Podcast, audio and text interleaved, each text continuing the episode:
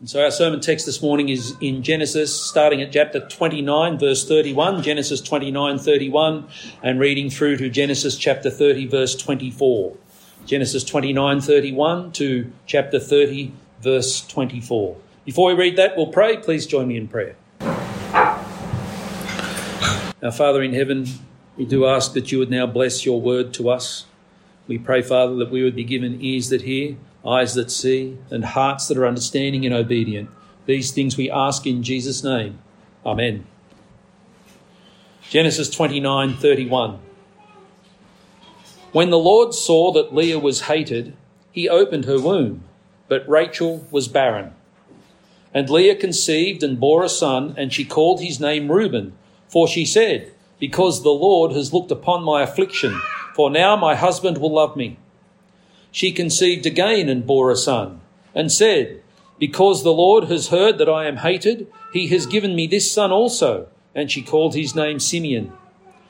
Again she conceived and bore a son, and said, Now this time my husband will be attached to me, because I have borne him three sons. Therefore his name was called Levi. And she conceived again and bore a son, and said, This time I will praise the Lord. Therefore she called his name Judah. Then she ceased bearing. Chapter 30. When Rachel saw that she bore Jacob no children, she envied her sister. She said to Jacob, Give me children or I shall die.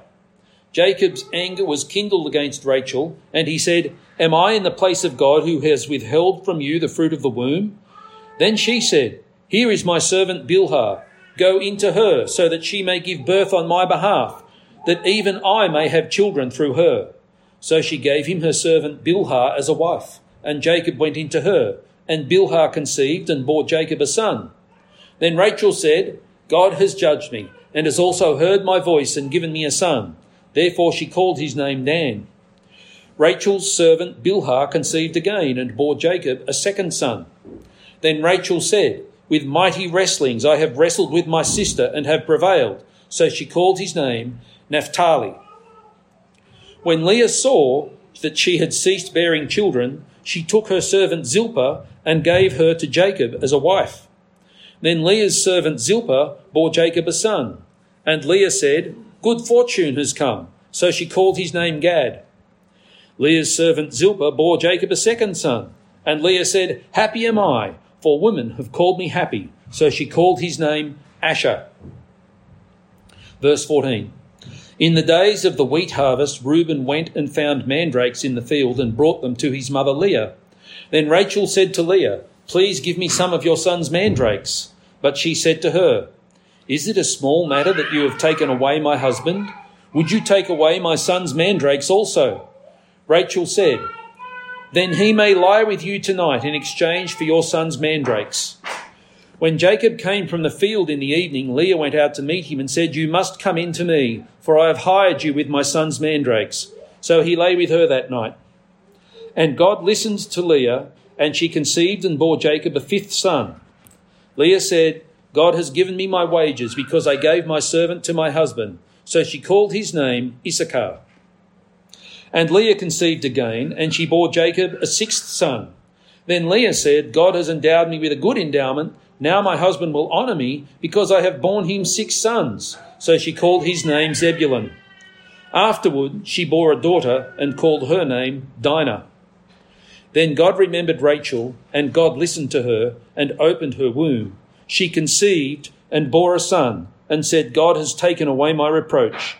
And she called his name Joseph, saying, May the Lord add to me another son. Amen. May God bless his word to us. Well, what a messy narrative. If um, you wanted to call it something, it's a mess. It's a, it's a family mess. It's um, actually, in some ways, quite unpleasant. And um, you'd have to say that uh, in some ways, some people in the story seem to reach the depths. They seem to get as low as they're going to go. But in the midst of the mess, in the midst of this um, family that is at war. I mean, you've got a bidding competition going here. You do this, I do that. You've done that, I do that. I've done that, you've done this. I'll add to it another. On and on and on it goes. In the midst of this um, family competition, which is actually in some ways unpleasant, I'll be honest, it's unpleasant. Um, God is blessing Jacob. God is still fulfilling the promises he made to Abraham. Remember, the offspring of Abraham were to become a, a mighty nation that was to inherit the promised land of Canaan. Well, if you're going to become a mighty nation and you're going to inherit the promised land of Canaan, you need numbers, you need people to fill that land. And so the stream, which was very narrow, you know, you'd almost call it an, an intermittent stream that only flows when it rains. Abraham had only one son who was the son by the promise, the other son God disowned. Isaac had two sons, but only one son was according to um, the grace of God, the son who would inherit the promise. The other son was disowned. Well, now we have Jacob, and by the end of this passage, Jacob has 12 sons, the 12 tribes of Israel. They stand at the heads themselves of nations, these 12 sons. God uses even sinners even sinners, and even the sin of sinners to accomplish his purposes. It's not that God is actually giving permission that people should sin, but God is using what comes to hand. And what comes to hand when you're dealing with humanity is sinners. It is sinners. It's good to pursue righteousness, it's good to pursue holiness, but um, I say to anyone here who is in Christ, do not think that your weakness and your stumblings disqualify you from service. God uses the people that come to hand. God uses the people whom He calls. God uses His own elect. Pursue righteousness, pursue holiness, but do not think that your sins make you unsuited to the service of God. On a level, they do, but the reality is, by the power of God's Holy Spirit, this shall be overcome and you shall be used. That's what the scriptures tell us. What do we got here?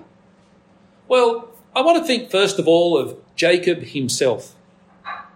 Jacob himself. He's not cast in a very pleasant light here. The portrait of Jacob here is, is not of what you might call a decent and respectable man. What do I mean? Well, think of it. He's married to two sisters. One of them he's just crazy in love with, Rachel. Rachel, the knockout. Rachel, who was beautiful in form and appearance. The other apparently appears, as according to the scriptures, to um, be somewhat um, not so attractive. I, I think that um, where it says that um, Leah has delicate eyes, it, it's basically saying that was her best feature, you know. And as last time we were looking in the book of Genesis, I said, you know, for a younger man, you know, if you're trying to set him up with a date and um, he says, well, what's this girl like? And you say she's got nice eyes, it's very likely he won't be that interested because, um, you know, he's not really looking for a girl with nice eyes. That's for a younger man just as a general comment. We've got Rachel and Leah married to Jacob in a cutthroat competition for Jacob's affections. You sort of you should think back a little bit to Isaac. Isaac had Jacob and Esau. Jacob and Esau. And he was basically allowing them to compete for the blessings. And in the end, he decided that even apart from the providence of God, he was going to lay the blessing on Esau and said to Esau, Go on out, go hunting, find some of my favourite food, cook me up a feast, and when I've eaten the feast, I'll be in a good mood and I'll lay the blessing on you. And Jacob is sort of playing a similar game, but with more people. Two wives, the servants of those wives. He's at the head of a harem. They're competing for his affections, and he's allowing it to happen. Think of what we read in 1 Corinthians chapter 7, where it spoke about the man having authority over his wife's body, and then it turned it around immediately. Just, you know, in case you find that um, offensive, it immediately said, and the wife has authority over her husband's body. Think of this situation, think of this family, and think of this marriage. Well, Jacob is certainly exercising authority over the women in his household. But in this polygamous marriage type situation, what opportunity does a woman have to exercise authority over the body of her husband? And the answer is the poor woman has no opportunity to exercise authority over the body of her husband. That's, I believe, one of the reasons why the New Testament stresses that a man entrusted with leadership in the church is to be the husband of one wife. That husband wife combination is mutually sanctifying. In other words, each has the possession of each other. But here, none of these women exercise authority over Jacob. It's impossible. And so they're competing. They're, in a way, getting down in the dirt. Look at the um, introduction, if you will, to the passage we're studying. When the Lord saw that Leah was hated. When the Lord saw that Leah was hated. Now, I can tell you the commentators argue about that. Do they just mean when the Lord saw that Leah was not Jacob's favourite? When the Lord saw that Jacob was still, uh, as it were, crushing upon Rachel, obsessed with Rachel? Or do they mean that Jacob actually disliked Leah? I mean, remember, he worked seven years for the girl he didn't want. And uh, basically, in the dark of night, with a few celebratory wines in his, in his belly, he was fooled into marrying the girl that he didn't work seven years for. I kind of think there's we're, we're getting we're looking at some kind of resentment here. Um, perhaps he feels that he's trapped with this girl and there's nothing he can do about it now. The Lord saw that Leah was hated, and the Lord opened her womb. Leah, knowing that she was not the favourite, the text tells us, was desperate to receive the loving affection of her husband. You're kind of getting the impression that every now and then he went to her tent, and we'll leave it at that. I'm sure you understand what I'm getting at. You're kind of getting the impression that every now and then he went to her tent so as to say he had done his duty, but apart from that, he didn't want to know her. Apart from that, he didn't really talk to her. Apart from that, he didn't share meals with her, share fellowship with her, whatever. Every now and then, she got doled out just a little bit of husbandly affection. That's the impression you're getting. But it turns out that Leah, though she was not the most attractive of the sisters, it turns out that Leah is the baby making machine. She's the one that conceives easily and apparently gives birth almost just as easily. And so she keeps bringing Jacob sons.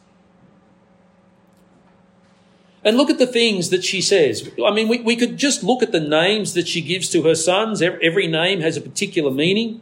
Um, but basically, she gets her first son. The Lord has looked upon my affliction. Now my husband will love me. She has another son. The Lord has heard that I am hated, and he's given me this son also. And then she has another son. This time my husband will be attached to me because I've given him three sons. You know, her complaint is I'm getting second rate treatment, but according to any way that you want to measure the marriage relationship, I'm the first rate wife. I'm the older sister. I'm the first one he married. I'm the first rate wife. I'm the one that keeps bringing him children. And, you know, just, I, I want to put this kind of bluntly.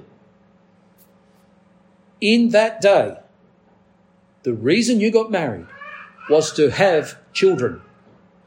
You wanted to raise up children to inherit the things that you were working for. You didn't get married because it made you complete. You didn't get married because you wanted a really nice wedding. You got married because you wanted to have a family.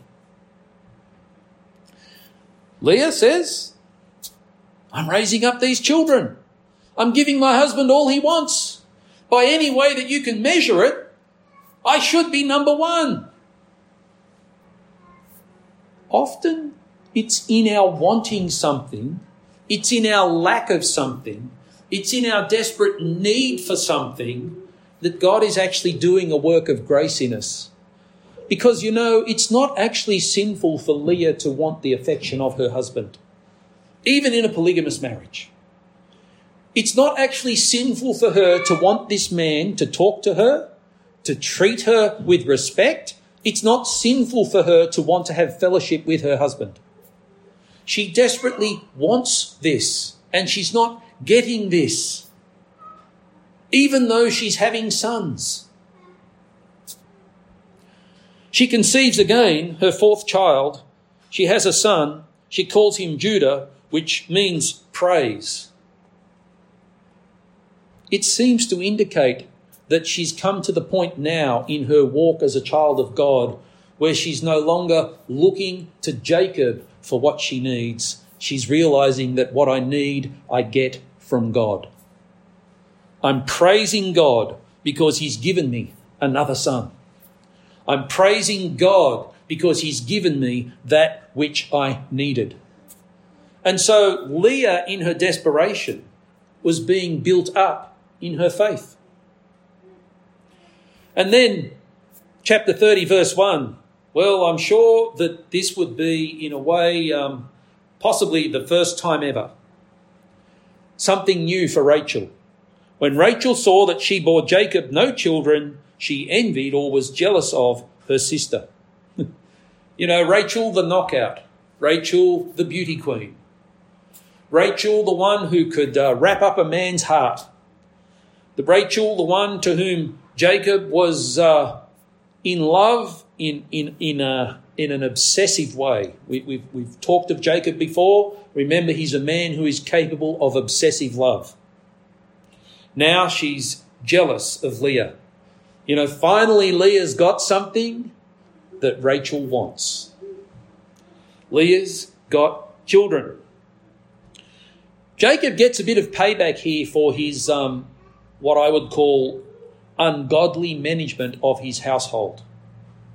He gets of payback. It turns out that what he's doing is he's festering and brewing trouble. And this beautiful girl that he's just so desperately in love with, well, you know, I'll, I'll how can I put this? Um,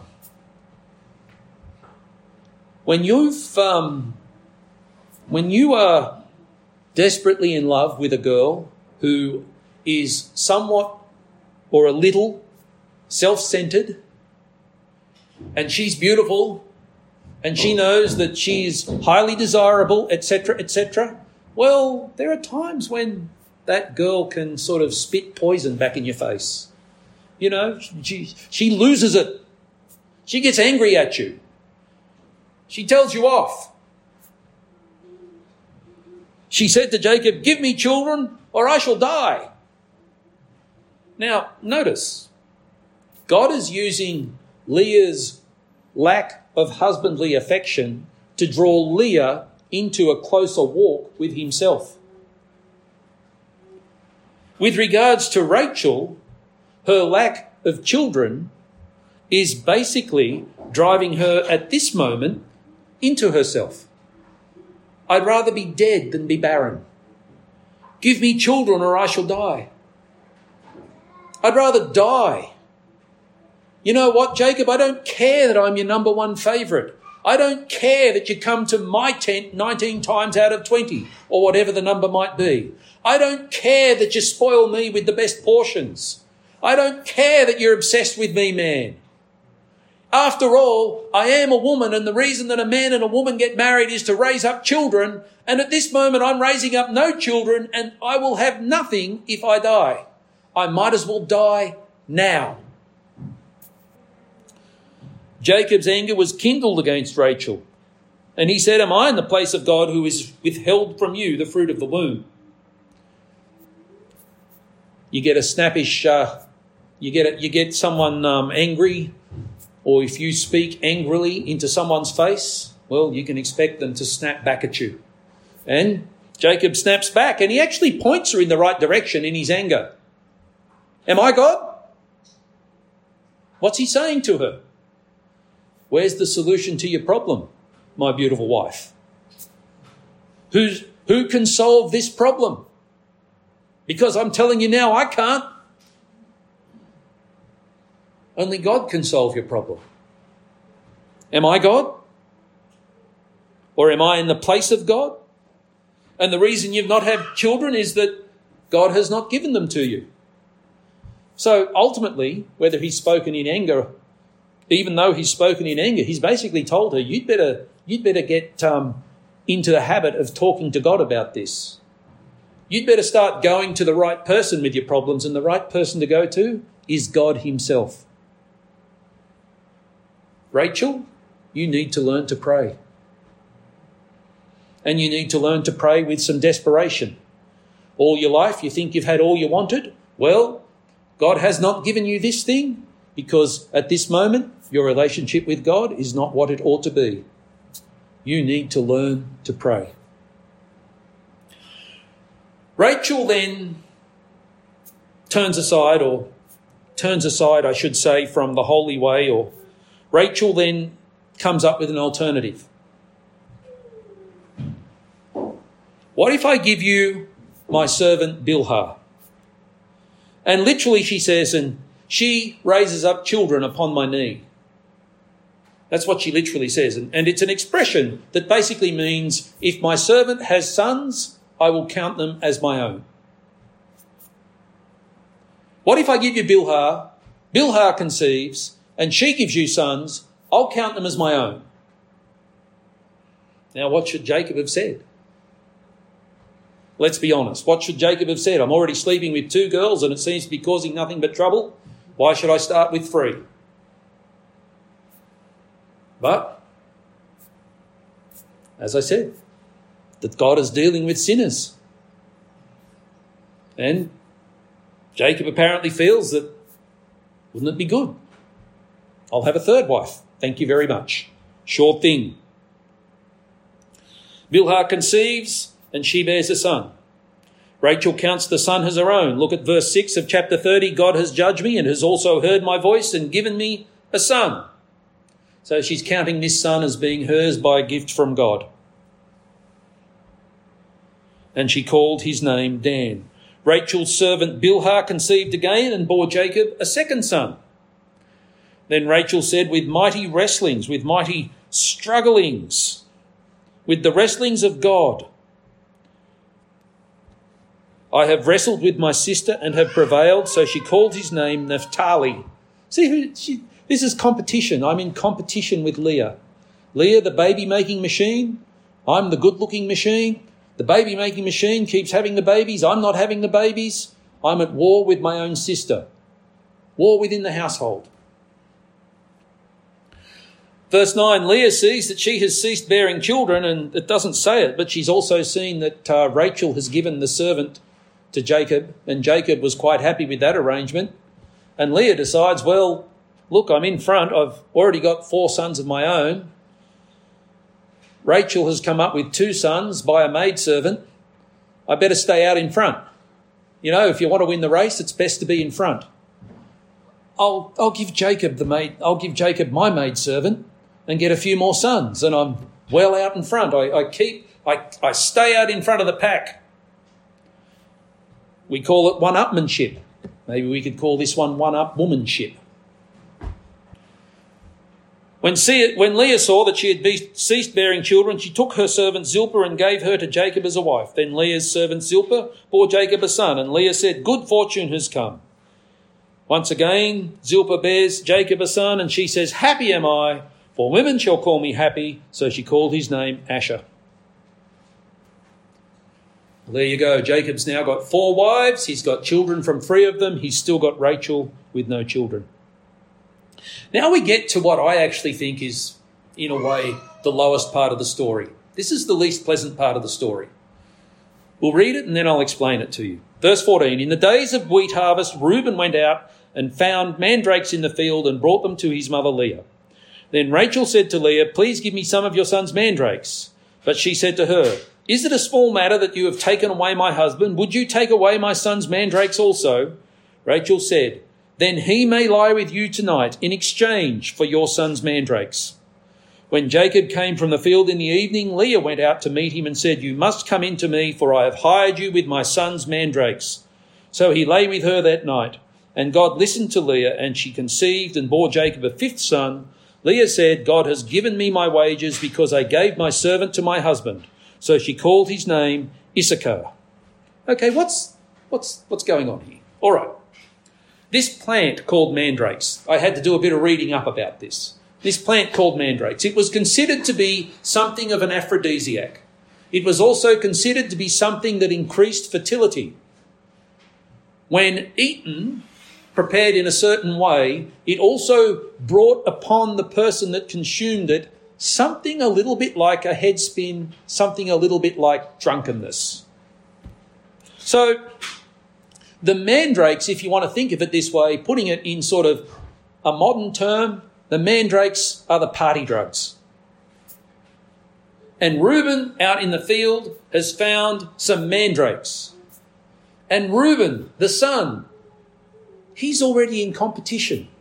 You see, all of these people are in competition.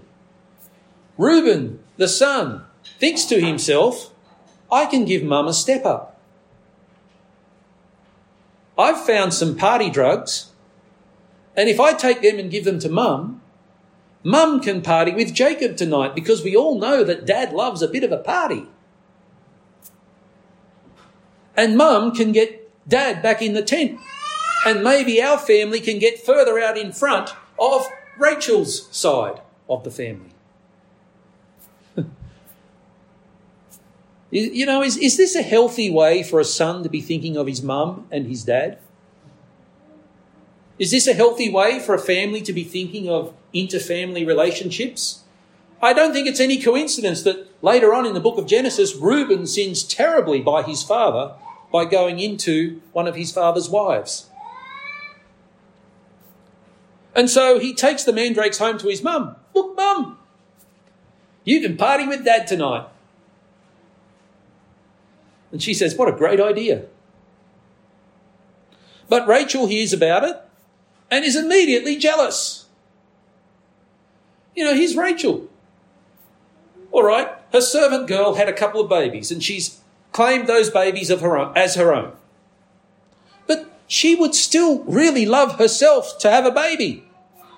And culturally, according to the, the, the wisdom of the day, these mandrakes were not only an aphrodisiac, but they were increased, they, they increased fertility you know, this, this, um, this supposed love drug that the mandrakes were supposed to be. What's her thinking? It's not fair. That's not fair. Leah's already got babies. Why should she have the love drug? I'm the one that needs the attention of Jacob. The mandrakes should be mine. I'm the one that hasn't had a child yet. And so off she goes to a sister. Please give me some of your son's mandrakes. It's not fair. Why should you have all the fun? And then the bitterness in Leah's reply, verse, 50, verse, verse 15.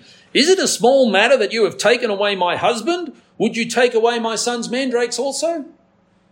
I thought you had everything you wanted, Rachel. You know, Jacob, he's still in love with you. You haven't had any kids yet. You're the best looking woman in the camp.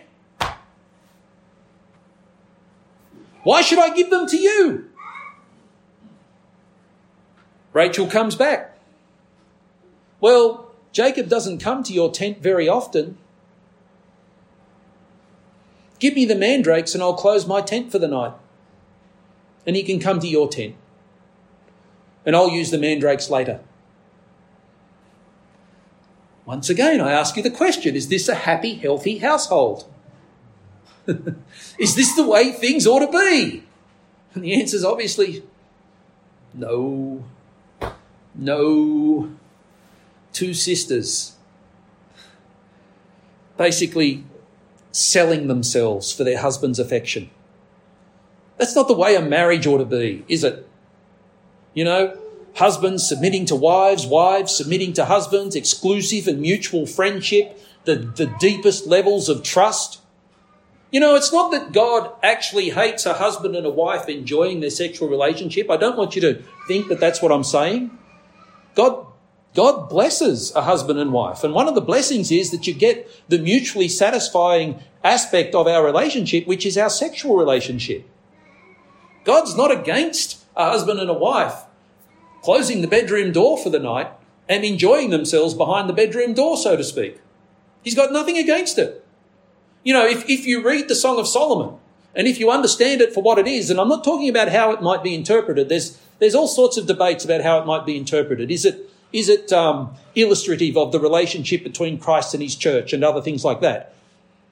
It probably is, to be honest, because it's in the Bible. But at the, at the ground level, at the base level, the Song of Solomon or the Song of Songs, what it is, is it is a sensual love poem and it celebrates the joy of the sexual union blessed by God. That's what it is at the ground level. God's not against a husband and his wife enjoying their relationship to the full. But it's not a good thing when two sisters are fighting and arguing for a man's affections. So Rachel does a trade. I'll close my tent. I won't let Jacob in. I'll send him to your tent. If he comes my way, he can go to you. And so Leah, look at what she says to her husband. She races out to her husband that evening when he comes in from the field. Verse 16 You must come in to me, for I have hired you with my son's mandrakes. I bought you. I bought you for the night. I've purchased your affections. I've purchased your attention. I traded for you. I bartered for you. I've got a contract with Leah. I mean, I'm sorry, I've got a contract with Rachel. You're mine and you can't escape me. Once again, is this the way that a marriage relationship ought to be conducted? And the answer is obviously no. But this is the way it's done. And so I don't know what how Jacob saw this, whether he was bemused or surprised or, you know, as he thought about it, he thought, well, you know, my favourite Rachel, she's now got the mandrakes, and tomorrow night or the night after, whenever it might be, we'll we'll party then. I'll go to Leah. Whatever. He goes into Leah, and it turns out that Leah didn't really need the mandrakes for the purpose of um, fertility or conception. She conceives. She conceives and bears Jacob a fifth son. Leah said, God has given me my wages because I gave my servant to my husband. So she called his name Issachar. Verse 19, and Leah conceived again. So Jacob has now started to visit Leah a little more often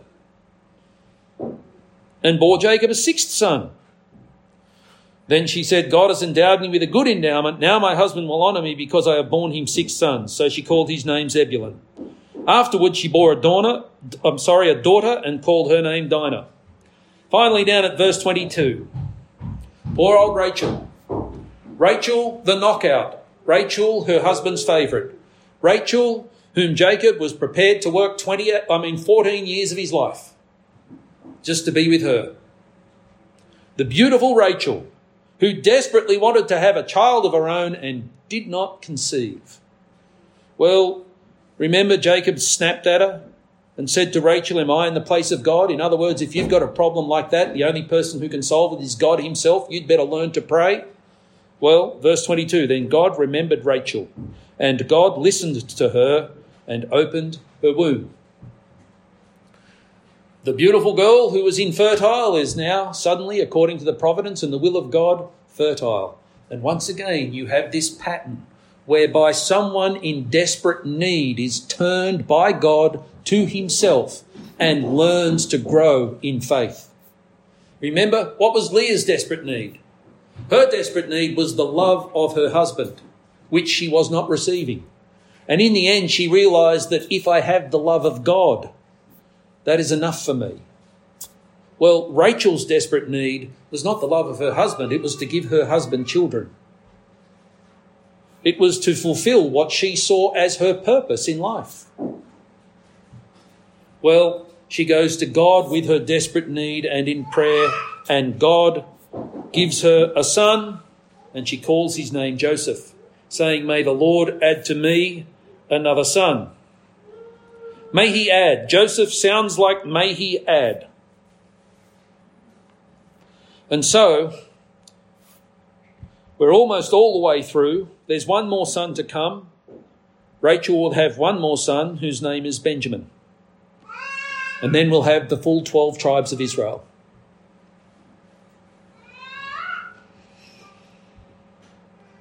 What do we get from these things? What do we take from these things? What do we learn from these things?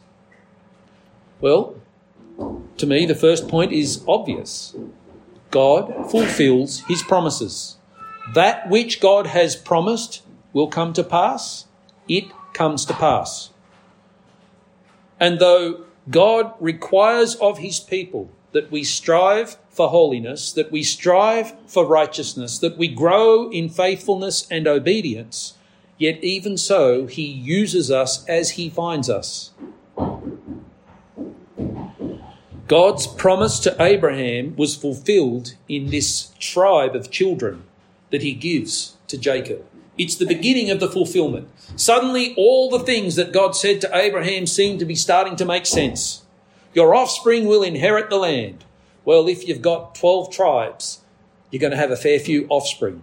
You're going to have the numbers that you need to inherit the land. God is faithful even though we are not. And who can boast of their faithfulness? You know, whoever, whoever, whoever the strongest, most mature, most sanctified Christian is here today, even that person has nothing of which to boast. Because if we could work out who that person was, I'm sure that person would say to me, apart from God, I'm nothing. Whatever it is that you see in me that you consider to be Christ like, it's there because of the working and the power of God. God fulfills his promises. What else is there to be learnt? Well, I've spoken of it a few times, but I'll stress it now. I'll put a little bit more emphasis on it. You don't seek God desperately in the place of contentment.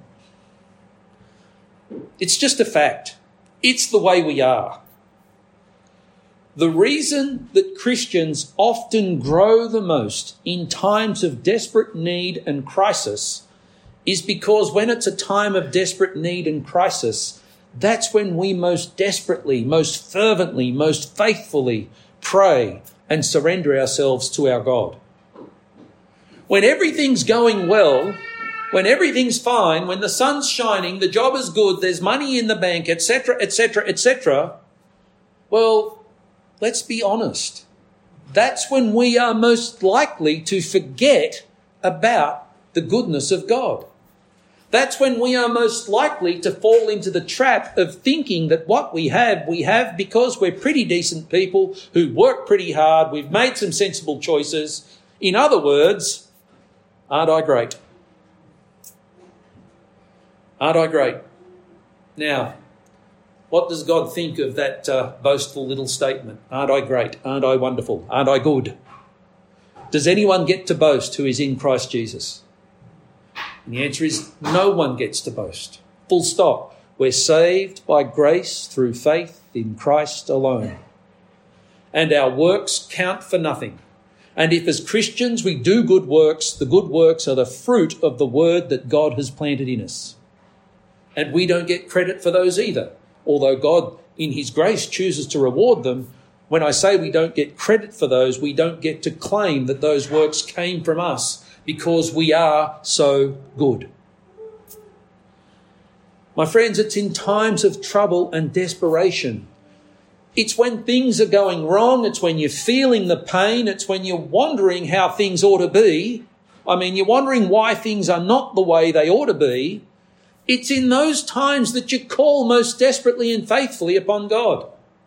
And it's in those times when finally God grants whatever deliverance He grants it's in those times that you realize that all good things come from God and that apart from God, I'm nothing. Both Leah and Rachel had their desperate needs. and they found that the answer to those desperate needs was to turn to the God who had created them. Other things came. It appears that Leah does start to actually get some friendship and affection from her husband Jacob. After all, after the um, incident where she hires her husband for a night with mandrakes, he comes to her at least twice more. We know that she has another son and then she has a daughter. Who knows? I hope that by the grace of God, Jacob learned to value Leah. And ultimately, when Leah dies, Jacob buries her in the fam- family burial ground, in the plot that Abraham had bought. She gets buried there, where the, the uh, founders of the faith, so to speak, have been buried. She gets buried in the promised land. Rachel felt that she needed children. And, you know, con- consider the world we live in. Consider the difference in this attitude towards the attitude of today. Okay? She had everything and she had no child. She had her husband's heart, but she had not given her husband a son or even a daughter. The world keeps telling us that you don't need a family to be happy. You don't need to bring children into the world. The world keeps telling us to maintain ourselves in a state of infertility until we decide that times are good enough for us to want to have a baby. The world keeps telling us maybe you shouldn't have too many children, etc., etc., etc. My friends, children are a blessing from the Lord. Children are a blessing from the Lord. We're supposed to be having children. I'm, I'm, I'm not giving you numbers, I'm not giving you commandments, etc., etc., but I'm saying this that the very work of God in our hearts should make us desire to, to desire to raise up children in his name. When God created them male and female in his image, he made them. The very next thing he said was, Go out and multiply and fill the earth. I've made you male and female. I've made you fertile. My plan is that you will raise up more images. My plan is that you will give birth to more image bearers of the living God. Rachel wanted to see the purpose for which she was created fulfilled. Am I saying that every woman should therefore be a baby making machine? That's not what I'm trying to say. I hope that's not what you're hearing. What I'm trying to say is, in all of these things, consider the purposes for which God made us. Consider the purposes for which God gave us the marriage, the institution of marriage. Consider the goodness of God. If He's drawn a husband and a wife together, He's drawn a husband and a wife together in order that they may raise up children in the kingdom. Full stop. It's not the only reason, it's not the only purpose, and it's not the only reason to live. But don't let the world tell you that it's not a legitimate reason. It is. And the world is wrong. It's as simple as that. My friends, closing thoughts. When things are troubling you, when things beyond your control are troubling you, when you think that things ought to be different to the way they are, you know what? You might well be right. And you must turn to God. You must turn to God. It is God who hears and answers our prayers. God is using every circumstance in our lives as believers to make us more like Jesus and to call us closer to Himself. Every circumstance. Our first response in every circumstance, if it's good, we give glory to God. If it's hard, we give glory to God and we pray. Constantly. We fail. Day by day, we fail. You fail, I fail. But just because we fail doesn't mean that that's not what we ought to be. And I'm telling you that even in our failures, God uses and blesses his people he is faithful. He fulfills his promises. He will do that which he has said he will do. Let's close in prayer. Our Father in heaven, we do indeed thank you and praise you that you are a gracious and faithful God, showing steadfast love to thousands, forgiving iniquity and transgressions and sins. We thank you and praise you, our Father, that in our times of need we can turn to you in prayer. That of all those things which are beyond our control, and there are so many, many things, for we are but people, we are weak, we are, as it were, human. Yet, Father, all of those things we can safely entrust into your hands, knowing that you are good and gracious and merciful, and that no one can take us from your hand, and knowing that the life that we have in Christ is ours for all eternity. Therefore, our Father, we thank you and we praise you. Help us to go forth with joy in our hearts in, and living in Christian obedience. These things we ask in Jesus' name. Amen.